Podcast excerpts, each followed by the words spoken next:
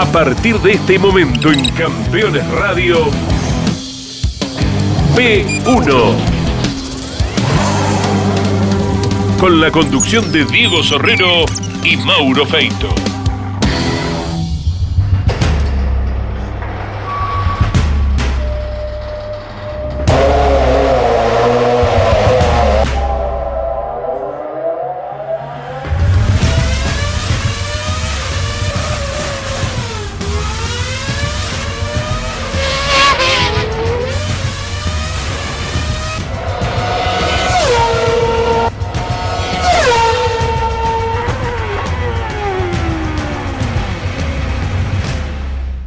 Bienvenidos amigos de P1, créanme que todavía no vimos lo bueno, lo que todos estaban esperando, ¿se imaginan a qué me refiero? A la saga de la vida de Roberto Tito Urretavizcaya. Bueno, todos lo pidieron por el turismo carretera, nos vamos a meter en este segundo capítulo, en esa rica historia de Tito, la más grande que tiene en su carrera y esa gran identificación con el turismo carretera, ¿no? La cantidad de mensajes que han llegado a la producción de P1 por contar esta vida de un tipo que no fue campeón de turismo carretera, pero que sin duda logró que ninguna hinchada se identifique con él, con una marca, pero que todos sean hincha de él. Y eso es realmente, habla de la capacidad humana de Tito, un tipo que siempre usó lo blanco sobre lo blanco y lo negro sobre lo negro. No tuvo medias tintas, Roberto Urretavizcaya. Simplemente con un apretón de mano, como le enseñó su padre, fue llevando así a lo largo de su carrera muchos tratos. Y por eso es tan respetado y tan querido en el mundo del TC. Bueno, nos vamos a meter en este capítulo realmente especial, porque vamos a vivir la gran etapa que él tuvo en el SuperTap. Y ahí viene su gran identificación con el turismo carretera, con la marca Chevrolet. Por más que después con Ford, pero no quiero hablar mucho porque eso será cuestión del tercer capítulo, por más que después con Ford, digo, tuvo muy buenos resultados y llegó a pelear realmente un campeonato de manera muy concreta, con SuperTap y esa Chevy azul, blanca y roja tuvo su máxima identificación y la historia es muy rica. Bueno, vamos a comenzar primero por la Fórmula 2. Allí terminó el primer capítulo, toda su etapa de Fórmula 2 Codasur, algunos accidentes, deja de correr, una buena anécdota que le sucede con su familia, y después llega al equipo SuperTap de una manera increíble, ¿no? Porque se baja del auto el Pato Morresi y llega de una manera increíble. No le quiero decir más, porque es increíble la manera con la cual Urretavizcaya va a marcar su vida con don Julio Niciesa. Después, en el cierre del programa, hablaremos de don Julio, un tipo con un apellido gigante en la historia, en los libros del turismo carretera. Siéntese, tranquilícese a todos los amigos de Chubut, Canal 7 de Chubut, Canal 7, la TV pública de Rawson, ingresa a esta cadena federal de TV pública, de canales públicos que retransmiten P1, así que gran abrazo a todos los chubutenses, a todas las autoridades y directivos del Canal 7 de Rawson, la TV pública de Chubut, que se une a P1. Vamos a estar los domingos a las 2 de la tarde, los jueves a las 20 también con una retransmisión del programa, y eligieron esta saga, la de Tito Urretavizcaya, para comenzar en Chubut a llevar a todas las teles públicas de la provincia este programa de P1 que ya va por su sexta temporada. Segundo capítulo de la vida de Urreta, nos metemos en el TC, nos metemos en la ruta, en el SuperTap, ya, P1.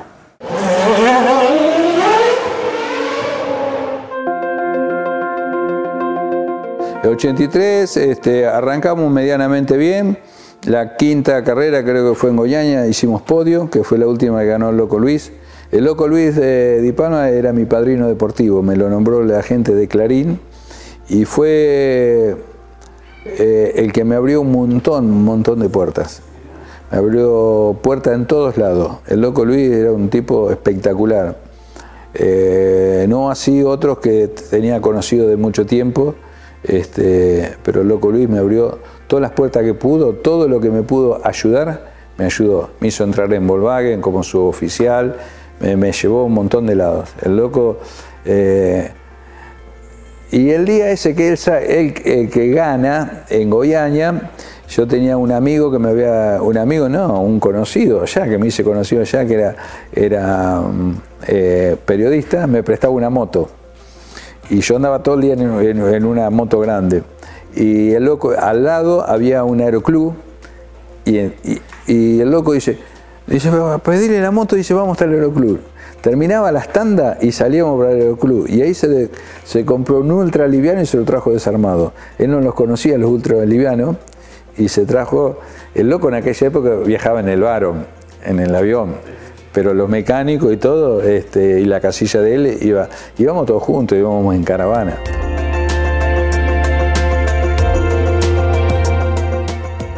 Pasamos creo que un martes y llegamos a Boyaña el viernes a la noche. Éramos creo que 10 o 11 colectivos, cada 3 horas nos reagrupábamos y salíamos. Y en un momento nos agrupamos y poníamos ciudades, así para que había que pasar. A las 2 horas volvimos a pasar por la misma ciudad. Era como que fuimos Junín, 9 de Julio, Chivilcoy, pasamos vuelta por Chacabuco. Y ahí nos cortamos, porque entre todo eso corría un venezolano, Cocheza, que había un mecánico que decía que conocía todo ahí. No conocía nada. Y ahí nos cortamos con el Aucha Bonet, nos perdimos y fuimos los primeros que llegamos el viernes, nos perdimos la tanda del viernes. Nos llegamos el viernes tipo 10 y pico de la noche al hotel. Y anduvimos sábado y después corrimos el domingo, que yo salgo tercero y gana el Loco Luis, segundo Cachis Caracini. Eran más las aventuras que teníamos con esos micros. Cuando fuimos a Chile, el primer viaje a Chile, creo que llegamos como 17 y fue el único micro que subió de noche. Por la cordillera. El resto, me acuerdo que Pizzetti había llevado una camioneta 4x4 y con un poquito de ayudín, subían. Y no sé los viajes que hizo la camioneta de Pizzetti para subir un montón de colectivos. Algunos llegaron bien, pero el mío era un tratorcito. Todavía sigue andando. El otro día estuve con un amigo que se lo vendí en Chivilcoy y todavía Manolo Cañones todavía lo tiene en marcha.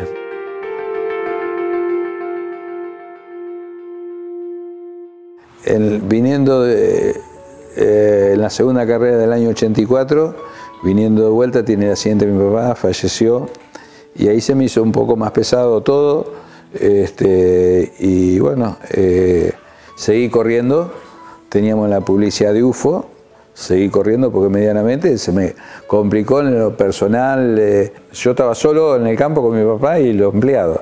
Bueno, se me complicó un poco eso, pero seguí. Y al año siguiente, en el año 83, en el año 84 se incorpora Giachino en el equipo con nosotros, Juan Carlos. Y después Juan Carlos se va a otro equipo y en el 85 arrancamos con un salteño, Pescador, Luis Pescador. Y en la segunda, corrí 4 carreras ese año, en la segunda carrera creo, UFO éramos 7 autos de UFO. Todo igualitos. UFO corta el patrocinio a todo. ¿Te acordás que Somi apareció con un signo de pregunta en los pontones? Bueno, nosotros no le pusimos nada. Y ya había fallecido mi papá, se nos hacía difícil. A mí se me complicaba mucho para visitar a los auspiciantes o volver a buscar auspiciantes, porque al tener una única publicidad, viste, vos te planchás, te quedás más o menos tranquilo. Nos baja esa publicidad.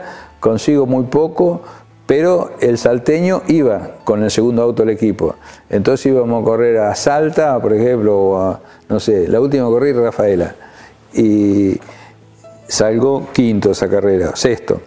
Y después a la siguiente, una semana antes, íbamos a correr a Brasil. Me avisa el salteño que no conseguía el dinero, que no corría más. Y paré yo también, porque al ir el equipo y tener 2 autos, el dinero ya estaba.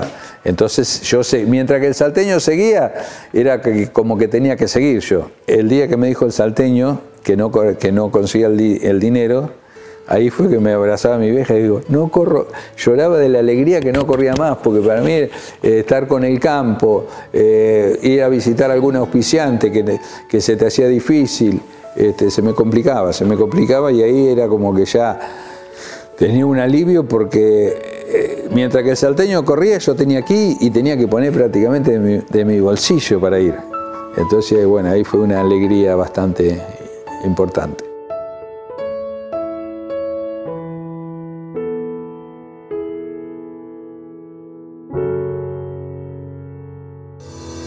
Si estás buscando un repuesto original o alternativo para tu vehículo importado, CBM Auto Años de experiencia, miles de clientes satisfechos, importador directo desde Estados Unidos y Europa. cbmauto.com. Yo, Norberto Fontana, te lo recomiendo.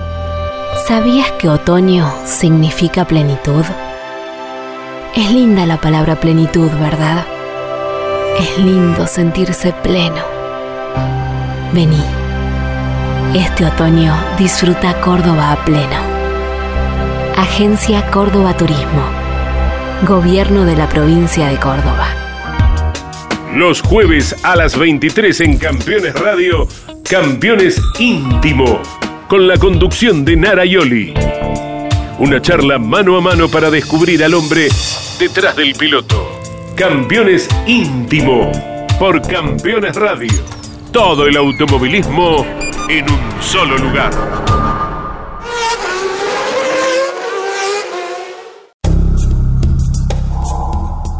Mi última carrera en Fórmula 2 fue el 11 de mayo del 85, en la cual salimos sexto en Rafaela. Y bueno, ahí fue mi última carrera, dejo de correr, me empiezo a dedicar un poco más al campo. Ya en esa carrera tengo algo que mi señora no me cree. Yo me estaba queriendo comprar un tractor. Y en el curvón corríamos al revés de lo que se está corriendo el TC ahora y nos mandamos al circuito chico. Al final del curvón tenía en mente las cuotas del tractor. Se me cruzaba, pero era matemáticamente, llegaba ahí, se me cruzaba. Yo cuando me pongo una cosa soy medio enfermito, ¿viste? Y se me cruzaban las cuotas del tractor que me lo compré a los pocos días después que dejó de correr. Pero bueno, esa era mi locura, por eso que yo siempre estuve muy arraigado al campo. Y bueno, dejo de correr, me empiezo a dedicar al campo, me armo un equipito para trabajar más y bueno. Y venía todo así y me llaman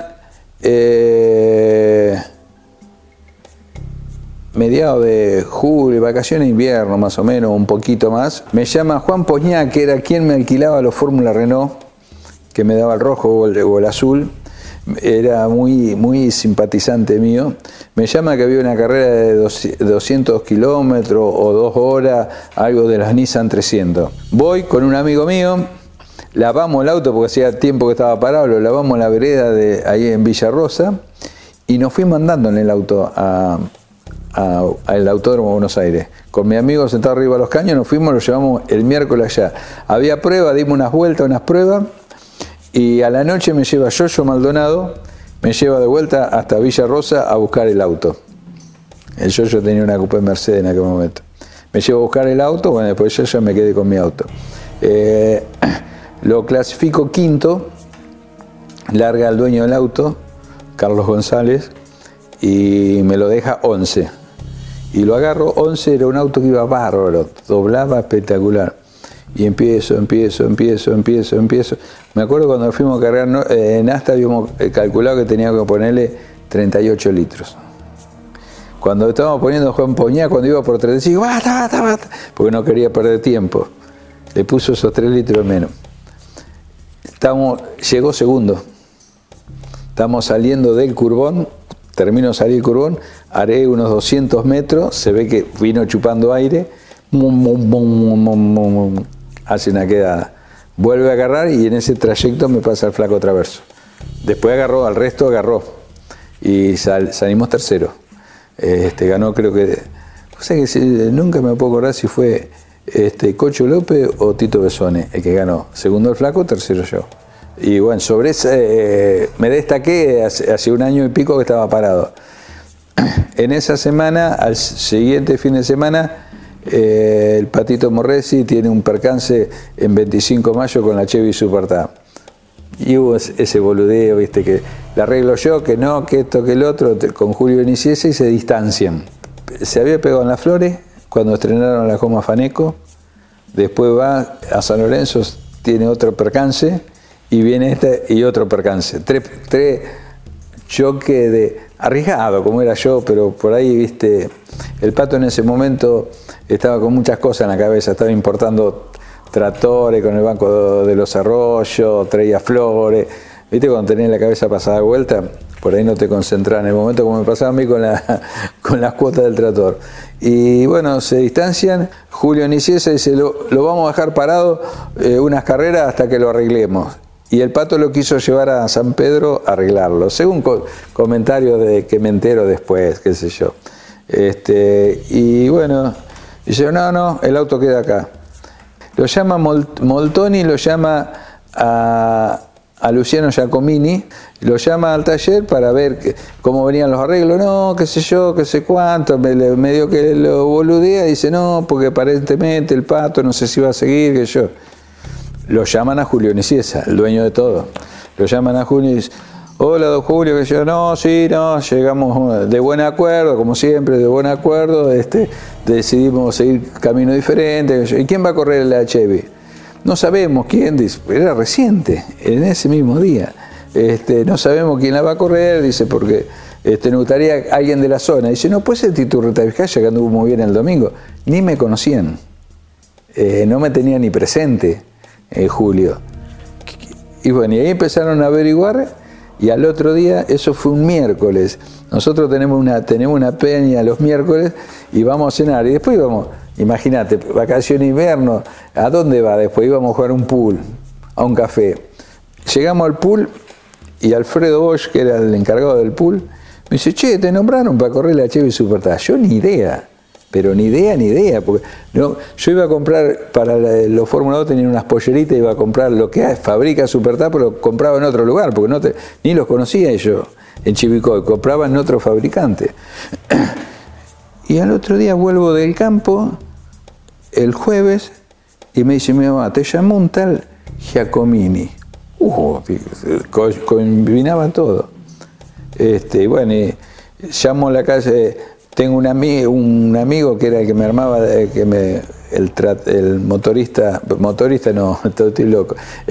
mecánico que me atendía al tractor, John Deere. Ya estamos con los motoristas, falta el que diga el chasista. Que es primo, la mujer es prima de este señor. Voy, abrigo los teléfonos, los llamo a la casa y me dice, no, se fue a llevar a los chicos al colegio y después se va pasa por el club y después se va a trabajar. Bueno, sí, lo llamé, que yo, no sé, de SuperTap, no tenía. Como a las 5:00 de la tarde, no había celular, no había nada en esa época. Llaman a mi casa y le dejan un número de teléfono a mi mamá. Bueno, cuando vuelvo, mi cabeza estaba ahí, a mil. Y bueno, me llaman, hablo ese jueves a la tardecita y me citan el lunes para ir a hablar, estando 50 kilómetros. Y bueno, voy el lunes, voy con un primo mío y un tío, vamos a hablar a los Julio. Bueno, me muestran, vamos a la sala de reuniones, ahí habló con Julio, todo, un señorazo, y no me llevan a ver el auto. Bueno, dice, veniste después del jueves, porque ahora el auto está, poner que ya estaba cerrado el taller, qué sé yo, no sé. Estuve como una semana para poder ver el auto. Pero ahí arreglamos, me preguntaron qué pretendía, yo dije, nada. Es como si te invitan mañana a pescar a vos. Y bueno, y estuvimos 8 años ahí con Julio Niciesa, que hoy seguimos, como en aquel momento yo hacía 1 año y pico, 2, que había fallecido mi viejo, pero es ese tipo que te dio todos los consejos justos de vida. Y hoy tiene 95 y nos seguimos viendo. Y hace poco estuvimos cenando, me invitó a cenar con todos sus nietos. Un señorazo, un tipazo.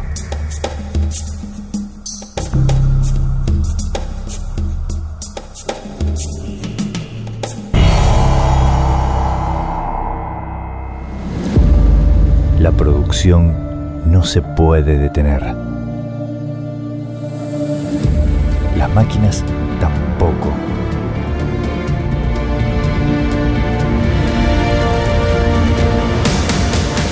Urbi. Ingeniería Industrial. Aumenta la productividad y ganancias de tu taller con el equipo de alineación 5D Mackin Parts. Obtener resultados en 90 segundos con la alineadora más rápida y precisa del mercado. Realizamos instalaciones en todo el país con técnicos profesionales y brindamos capacitación in situ para expertos o principiantes. Transforma tu taller a premium. Mackin Parts. Campeones. la revista de automovilismo. Toda la actividad nacional e internacional con la información más completa y las mejores fotografías. Campeones, conseguila en formato digital los lunes posteriores a cada fecha de turismo carretera o los martes en todos los kioscos del país.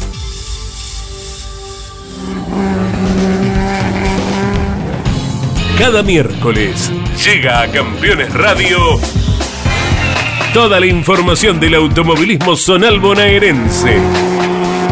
Motor informativo zonal. Con la conducción de Leonardo Moreno. Motor informativo zonal.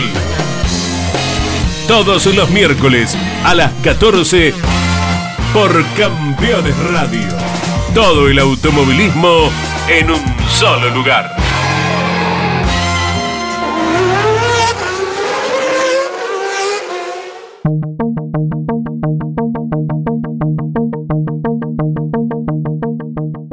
Yo durante mi época corrí mucho en karting en Junín, moto, los motores de la moto me lo hacían en karting en Junín, también tenía muchos conocidos. Entonces se da la posibilidad, había que debutar en autódromo en aquella época y se da la posibilidad que yo podía debutar. Entonces arreglaron un montón de papeles y me dejan el debut en Junín. Igual yo me tenía que subir por primera vez al auto y fuimos a Buenos Aires, pero no fui en tren de prueba porque había una prueba que había que dar en Buenos Aires para poder debutar.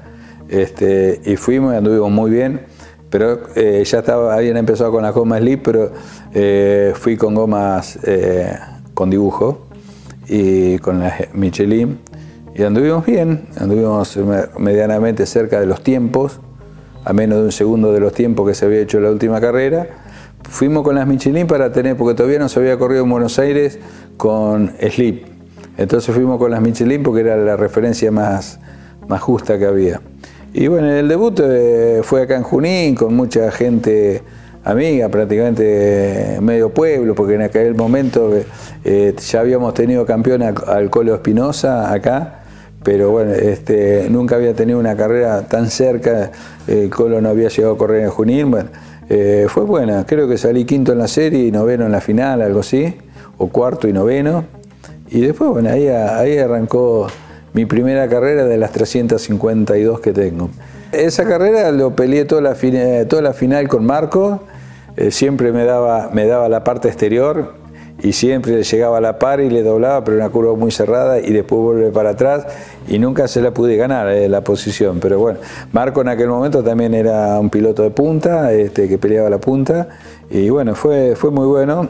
Después fuimos a la barría y creo que venía cuarto, hice un trompo faltando dos vueltas, en un retome para atrás, me pasó la cola. Y creo que llegamos séptimo, bueno, y después vino todo. Después vino el Gran Premio de La Pampa y bueno, ahí tuvimos la suerte de ganar la última etapa.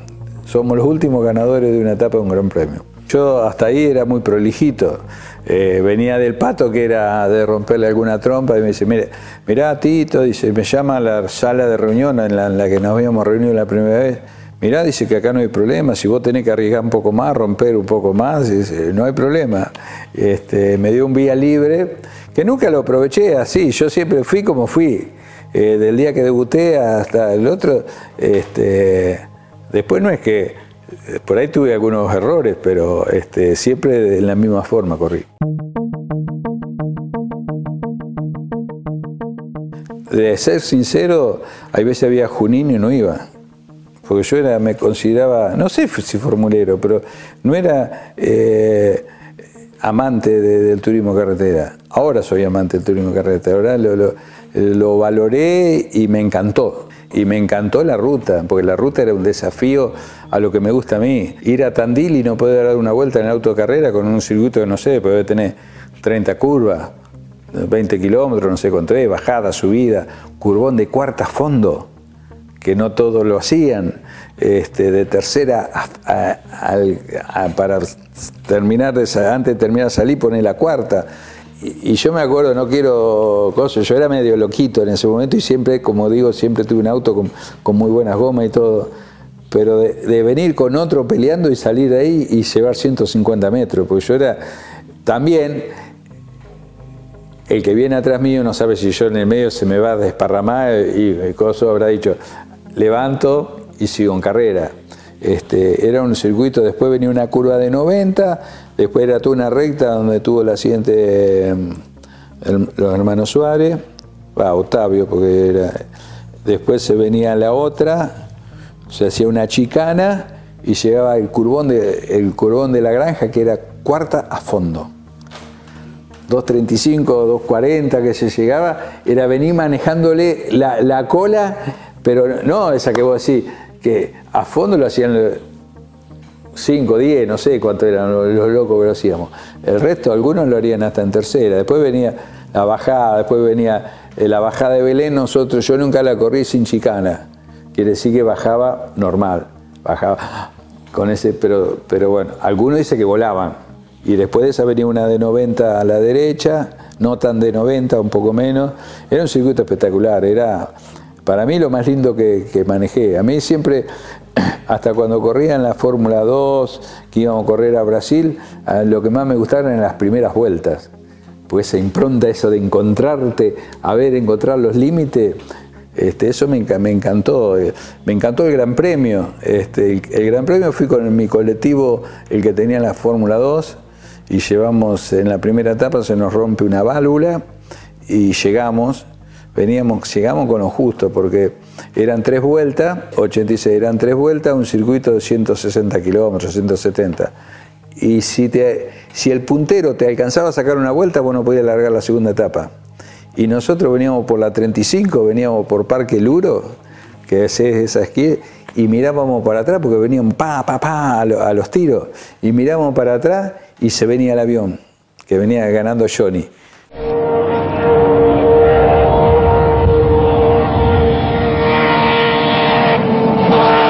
Y alcanzamos a agarrar la otra ruta, que no sé cuál es, la que pasando Parque Luro, que doblás para allá, para Macachín, y no nos alcanzó. Y dimos la última vuelta, que ya la gente ya estaba guardando las cosas, yéndose. Dimos la última vuelta y llegamos a cumplir 2 vueltas, creo. Bueno, y ahí llevábamos arriba mi colectivo, que era para llevar 2 Fórmula 2, llevábamos banco de armado, motor, guinche, de todo. Llegamos a un taller, instalamos todo, sacamos el auto del circuito de Santa Rosa y bueno, lo repararon todo, cambiaron pistón, cambiaron todo. Y la segunda etapa la largamos cuidando, que fue la que tuvo el accidente el Chueco Romero, que volcó. Largamos cuidando. Y cuando hubo un tren también en el medio, se paró, estuvimos esperando el tren, y cuando me voy a subir el auto yo estaba sentado en la goma de atrás, pero apoyado. Cuando me voy así, le toco con el codo y me doy cuenta que está desinflada. Se nos había pinchado, tendría que yo, 15 libras. Y bueno, cambiamos la goma, pues se podía cambiar porque estábamos en neutralización, y ahí dije, bah. Hasta ahí había venido cuidando, venía creo que 7º, 8º hasta esa parte. Y ahí le di zapatilla. Y se la ganó en Espría, yo salí 4º. Y la última salimos a todo o nada y la ganamos. Venía ganando el Patito Morresi y se comió, creo que al final de la segunda etapa se come un chimango. Venía ganando él, la general. Pero la etapa creo que la venía ganando yo desde un primer momento. Que después de ese Gran Premio siempre decía, no, sí, porque en el paso nivel que había que levantar, que ahí había roto Castellano y escondido el auto, que venía Angeletti, que en el paso nivel, nunca me enteré que había un paso nivel que había que levantar. Se ve que agarrándolo tan rápido era que volaba y aterrizaba tan parejo, pero te juro, nunca me enteré que un paso nivel que era para levantar, pero bueno. Perdona a la gente que cuenta, o que por ahí ya están pilotos que ya están mayores, que dice que los autos levitaban, que los autos venían acá. Yo venía a 270, mi acompañante, que le mando un fuerte saludo, que no está pasando un buen momento, a los auxilios que teníamos el cuaderno arte ese grande, ponía el pie así y le firmaba lo que escribía el otro y le tirábamos. Yo nunca tuve un auto que era imposible llevarlo, siempre el auto lo dominé yo. Y yo escucho a algunos que dicen que le leían la publicidad de las puertas a los otros porque los autos venían, no sé, están delirando. que me perdonen, a algunos les habrá pasado. Yo tuve la suerte de estar siempre en un equipo como SuperTap, que tenía, nunca se me reventó una goma, siempre tuve los elementos justos, tenía los mejores frenos, tenía todo lo mejor, pero nunca me pasó de un auto, si se me escapó, por problemas míos de la cabeza, pero nunca tuve un auto que me costó manejarlo, siempre fue un placer manejarlo. Límite, muy, muy límite, pero siempre me gustaron, mucho. Nosotros vamos a definir la última carrera del campeonato de 1988 en San Lorenzo. Tuvo levantamiento el 2 de diciembre en Villa Martelli. Y bueno, sábado todo con la verificación hecha, el sábado a la tarde debe haber sido el levantamiento de Villa Martelli, se suspenden todos los espectáculos públicos. Al otro día el cascotazo de todos los autos, la gente ya estaba instalada, había pasado la noche y el otro día no le empezó el espectáculo. Se pusieron de mal humor algunos, pocos, pero algunos. Esa se suspende, pasa la carrera al 8 de enero del 89. Vamos a correr en calor infernal, se hacen dos series. En la primera serie, no me acuerdo si me tocó la primera o la segunda, hace un trompo un auto adelante, lo esquivo, pensé que lo agarraba, lo alcancé a esquivar, le pegamos con la cola a un talud de tierra. Yo dije, no quedó, la cola desapareció.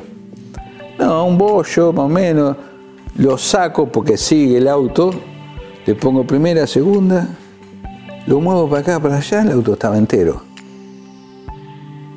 Acelero y sigo. Termino la serie, clasificamos para la semifinal. Largo la primera semifinal, 16 vueltas. Largo, peleo, llegó segundo, detrás del pelado Calamante, de Mariano. Tercero Mouras, a 6 segundos mío. Con Mariano habíamos quedado bastante en tiempo, porque antes se corría por tiempo. Se largaba cada 7 segundos y era por tiempo. Entonces vos más o menos sabías. Bueno, largamos con Mariano y la primera chicana que llegó, yo miro la referencia cuánto estaba Roberto atrás. Porque él prácticamente, para descontarme los 6 segundos, se tenía que venir a 50 metros atrás mío. Bueno, entonces miro la referencia, largamos, la vuelta y media, Mariano me pica en punta, explota el motor de él sobre la autopista. Y bueno, quedó en punta. Y veníamos. Y lo miraba Moura, pero yo veía que Moura lo tenía contenido, que le había sacado un poquitito más. Y salimos de la curva del frigorífico, justo había una vía, y en la vía se ponía la cuarta. Y veo que la gente empieza a avanzar para arriba y así, así. Yo pensé, me acordaba que anteriormente había habido un accidente pasando la vía de Duarte. Y me acordaba de eso y pensé que la gente había habido un accidente. Vos venís en punta y la gente te hace así. Bajé 2 ruedas por la tierra y seguí a fondo yo. Y cuando estoy por llegar a la vía para poner la cuarta, veo que venía el tren muy despacito, venía a paso de persona o menos, a 30 metros. Y bueno, yo pasé, Moura no pasó. Y bueno, se cortó la carrera con la vuelta 11, pero dejaron clasificado, viste, una vuelta antes, en la 10. Y bueno, ese fue mi primer triunfo con Chevrolet. El tren hubo que esperarlo, no sé cuánto se demoró porque tenía que venir en un horario. Y el tren vino como 1 hora y media después. Se esperó 1 hora y se largó. Y el tren venía 1 hora y media. A la media hora apareció el tren. Hacía tanto calor que el micro que teníamos nosotros tenía un duchador afuera.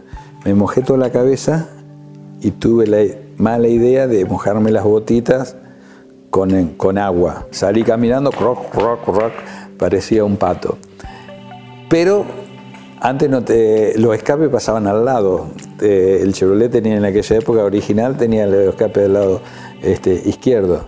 Se me calentó eso, se me ampollaron los pies, pero no me importaba. Después me tuve que curar en la semana, pero se me calentó el agua adentro de las medias, deberían tener 100 grados más o menos, porque hay veces a la tardecita se alcanzaba a poner casi rojo la chapa que tenía detrás de los pedales, que de día por ahí no lo veía. Y Moura, ni bien terminó, le dieron líquido y le agarró como un espasmo, no pudo ir al podio. Se le agarró un espasmo de cosas. Y después salió el lunes, campeón Castellano, ganó Urreta. Pero a mí no me importó mucho.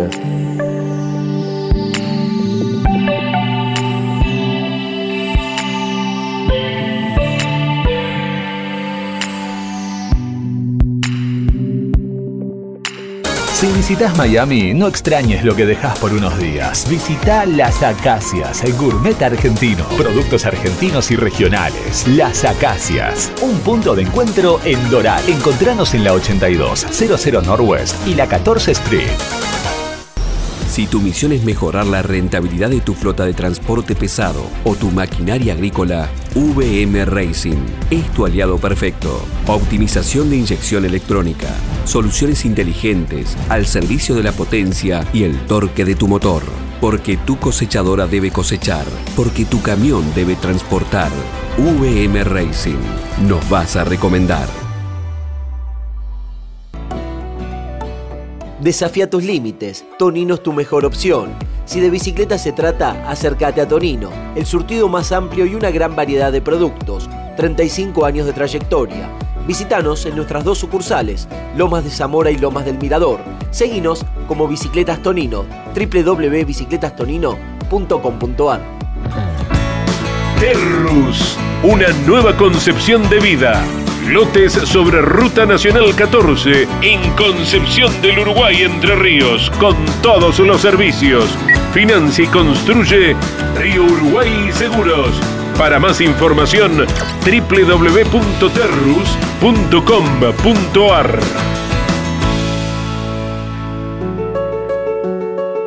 Editorial Campeones presenta Reutemann Eterno.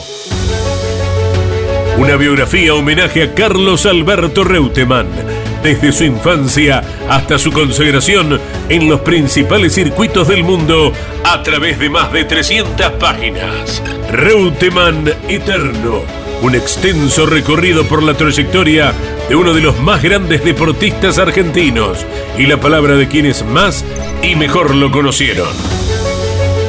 Reutemann Eterno. Una obra única como el relieve de su protagonista. Adquirí edición limitada en campeones.com.ar haciendo clic en el banner de Reutemann Eterno. Comunicate con este programa. Deja tu mensaje de texto o voz al WhatsApp de Campeones Radio. 11 44 75 00 00. Campeones Radio. Todo el automovilismo en un solo lugar.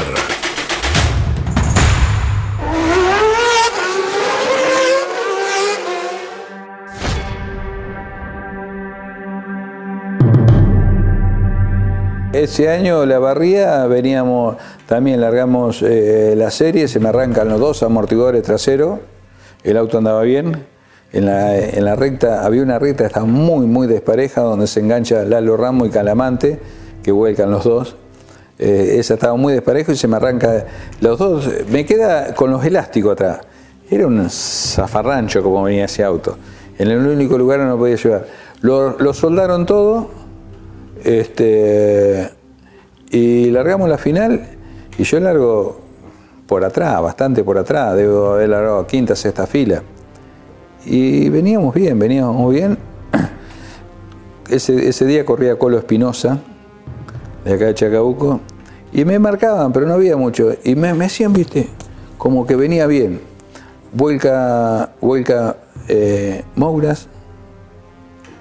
Vuelca Castellano, vuelca Calamante, vuelca Lalo Ramos. De golpe quedé primero. Yo venía tercero, cuarto, vuelca los que venían peleando en la punta, quedó puntero. Y venía, viste, y todos me empezaron a tranquilizar. Y cuando voy a entrar a la última vuelta, se hacía como en la rotonda del centro caminero se hacía 180, se volvía por el otro cantero. Para agarrar la avenida Fortabat, que se hacía un cuarto. Hago ahí y sale el acompañante de Patita de ese momento, sale entre los yuyos, haceme así, que le dé. Algo pasaba, porque todos me decían tranquilo, y este me hace señas así.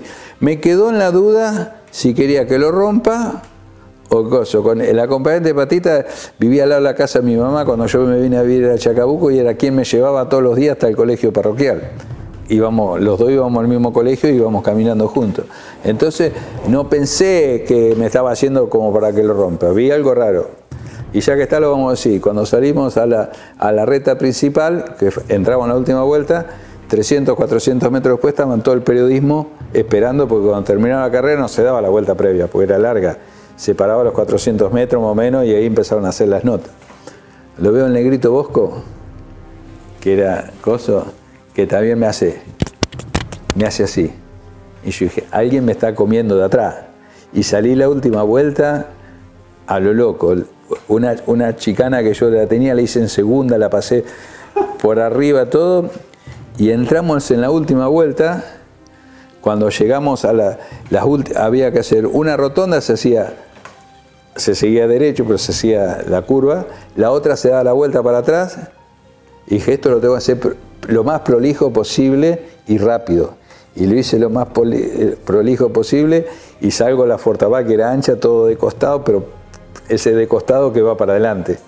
Y Castellano se le cruza un poco más y le gano por 67. A la rotonda, según viste que te cantan los top, le ganaba por 10 décimas y le gané por 67 centésimas, le gané al pincho. Por eso que los dos esos que me hicieron así fueron, porque yo venía cuidando, porque venía 3 o 4 segundos, pero yo como había largado tan atrás, había largado como, no sé, si se largaba 7, había largado 3 filas atrás del pincho, y él venía 20 y pico segundos delante mío, y yo veía un puntito por allá.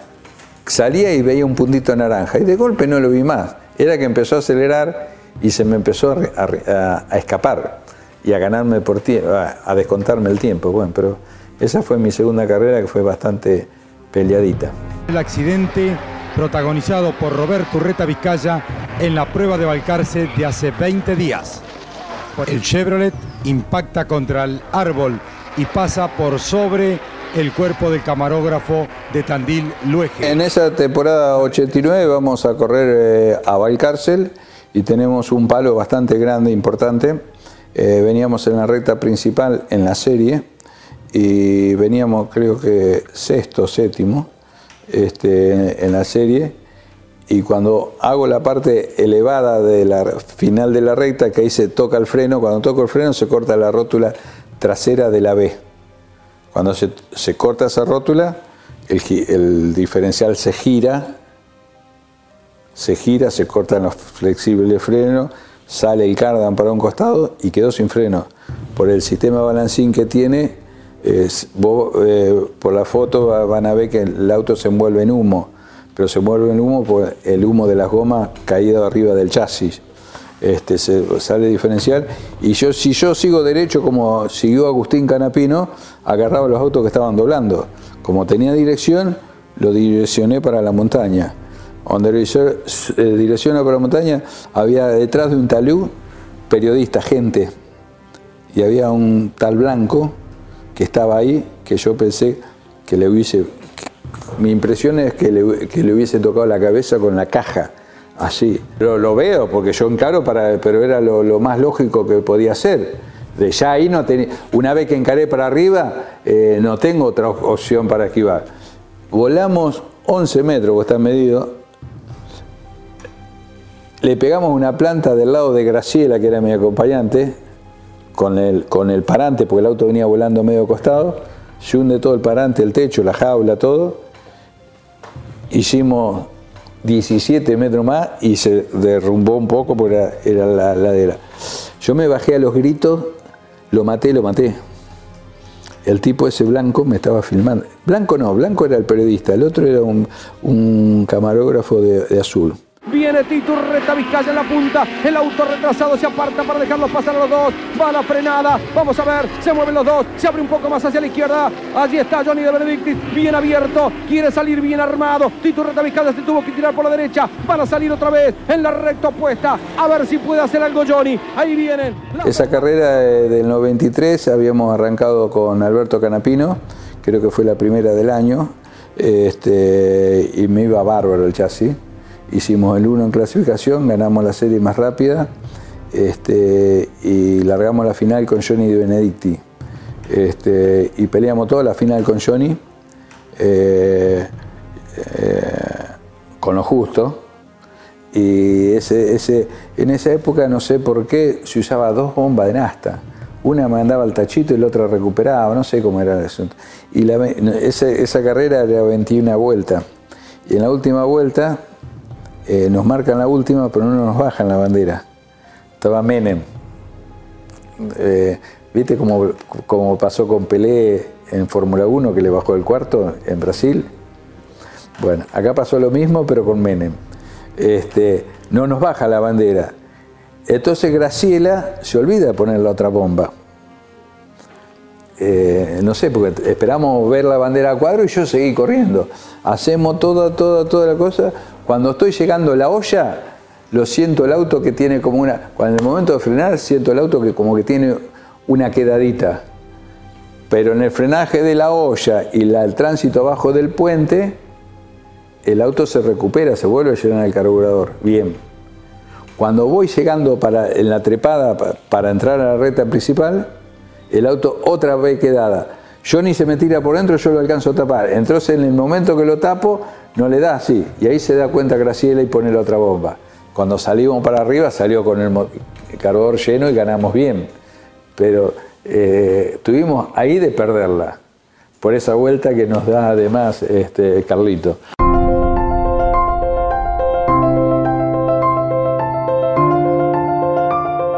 Don Julio Niciesa era un apasionado del automovilismo y él importaba que el auto volase. Creo que tampoco a él le importaba un campeonato. Yo iba a hacer lo mejor que podía. Nunca me volví loco por un campeonato. Nunca, sí, lo pensaba ahora y sería lindo, pero no sé qué me hubiese cambiado. Yo creo que todos pelean por lo mejor, pero a mí me gustaba el momento. Pasar el momento y ponerlo. Yo cuando corría en la Fórmula 2, en el momento que estábamos medio justo de presupuesto, me decía, andá carrera por medio. No, yo quiero ir, el día que voy, ir al 100%. Si todo ponen 3 juegos de goma, yo quiero poner 3 juegos de goma. No ir a poner un juego y usar la usada o andar pidiendo. A mí me gustaba estar en las mismas condiciones que todos. Sí, en 94, Graciela, que se preocupaba un poco más por eso, me mandan a hacer un buzo nuevo y casco nuevo, porque me daban hasta la ropa. Y digo, no, mirá que yo corro, eso fue por agosto, yo corro hasta fin de año y no corro más. Pues ya Tomás era chico, quería que le compre un karting y yo en SuperTap corría por nada, no tenía ni una publicidad mía, no tenía nada.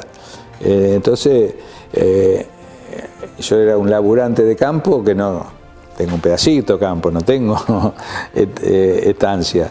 Iba hasta SuperTap en mi auto y de ahí ya no pagaba. Si la billetera la podía dejar arriba del auto y volvía y me volvía con mi billetera. Nunca arreglé un sueldo.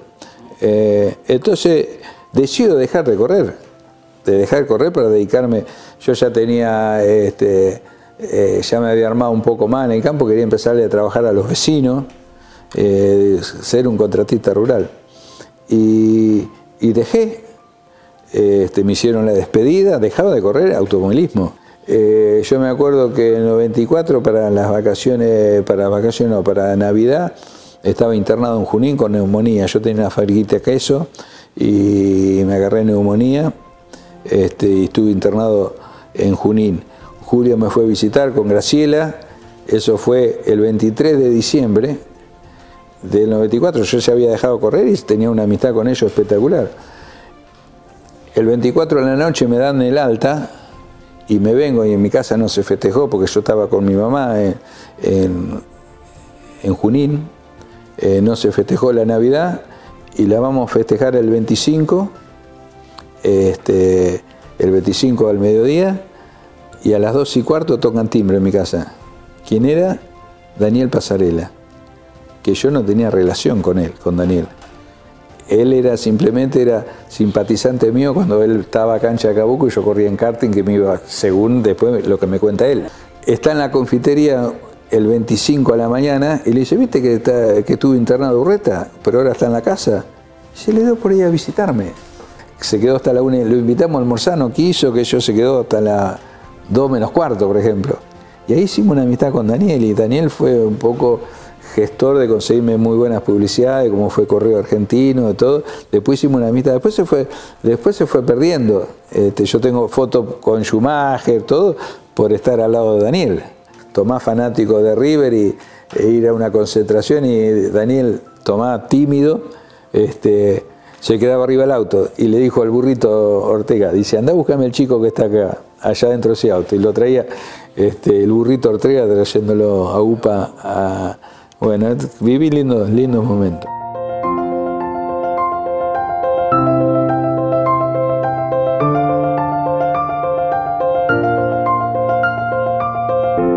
Y se terminó nomás. La gran etapa, la rica etapa de Roberto Urretavizcaya con la marca Chevrolet, antes de pasar a Ford, que será tema del tercer capítulo. ¿Cuántas cosas quedaron de este hermoso capítulo, con esa pasión con la cual lo cuenta Urreta? Bueno, el fallecimiento del padre, que lo marca por siempre, pero que a lo largo de la vida, esos vericuetos, esas historias que tiene el automovilismo, que es tan humano, a pesar de todo lo que digamos y analicemos y nos moleste de algunas cosas del automovilismo actual, tiene mucha humanidad. Y en esa humanidad, en esa arista de este mundo propio de cada ser humano, aparece Julio Niciesa, y sin dudas pasa a ser como un segundo padre para Tito Urretavizcaya, un Niciesa que comenzó en el TC en el 63 y se fue en el 2010, en 1963 y se fue en el 2010, 47 años. La familia Niciesa tranquilamente podría ser un museo con el SuperTap por el tiempo que abarcó dentro del TC. Lo que contó Urreta de su vivencia dentro del SuperTap, yo creo que es más humano. Él en algún momento esbozó esa frase de decir, la verdad que no sé si luchábamos por un campeonato, luchábamos para ganar carreras, y creo que lucharon para pasarla bien y para ganar y para disfrutar. Y creo que ahí se congenió esta unión increíble que hasta el día de hoy se mantiene entre Urreta y Niciesa. Y bueno, Tito, uno le pregunta cómo está Julio y dice, está enterado de absolutamente todos los rumores y detalles del turismo carretera actual. Vaya a saber por qué en el 2010, él lo sabe muy bien, dejó la categoría. Y sería bueno que estos personajes que han sido cimientos desde el costado privado del TC, los que realmente aportaron dinero con un equipo, tengan su reconocimiento, y su reconocimiento muy pero muy fuerte. Al menos con P1 tratamos de hacerlo a través de justamente de Urreta, que estuvo tan identificado con la familia Niciesa. Y luego fue pasando lo del semipermanente, lo de la ruta. Urreta disfrutó la ruta en el TC, no la pasó mal para nada. Cuando él dice, mira, la verdad que los autos no es que iban y frenaban en cualquier lado, que saltaban.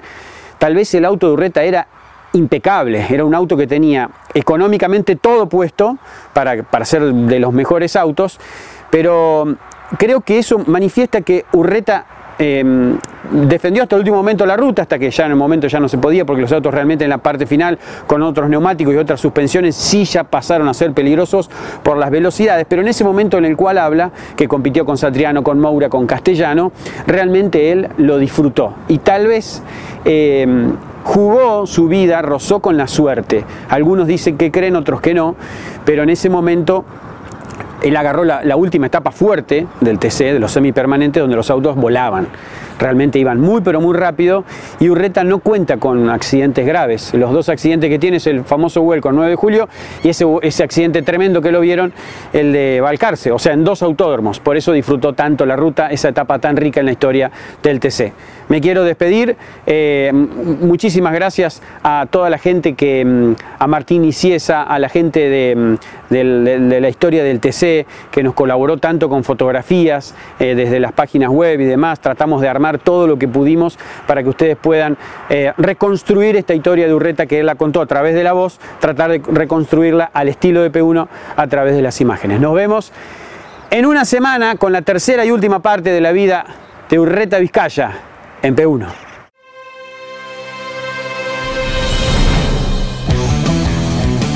Hasta aquí en Campeones Radio P1, con la conducción de Diego Sorrero y Mauro Feito. Campeones Radio. Una radio 100% automovilismo.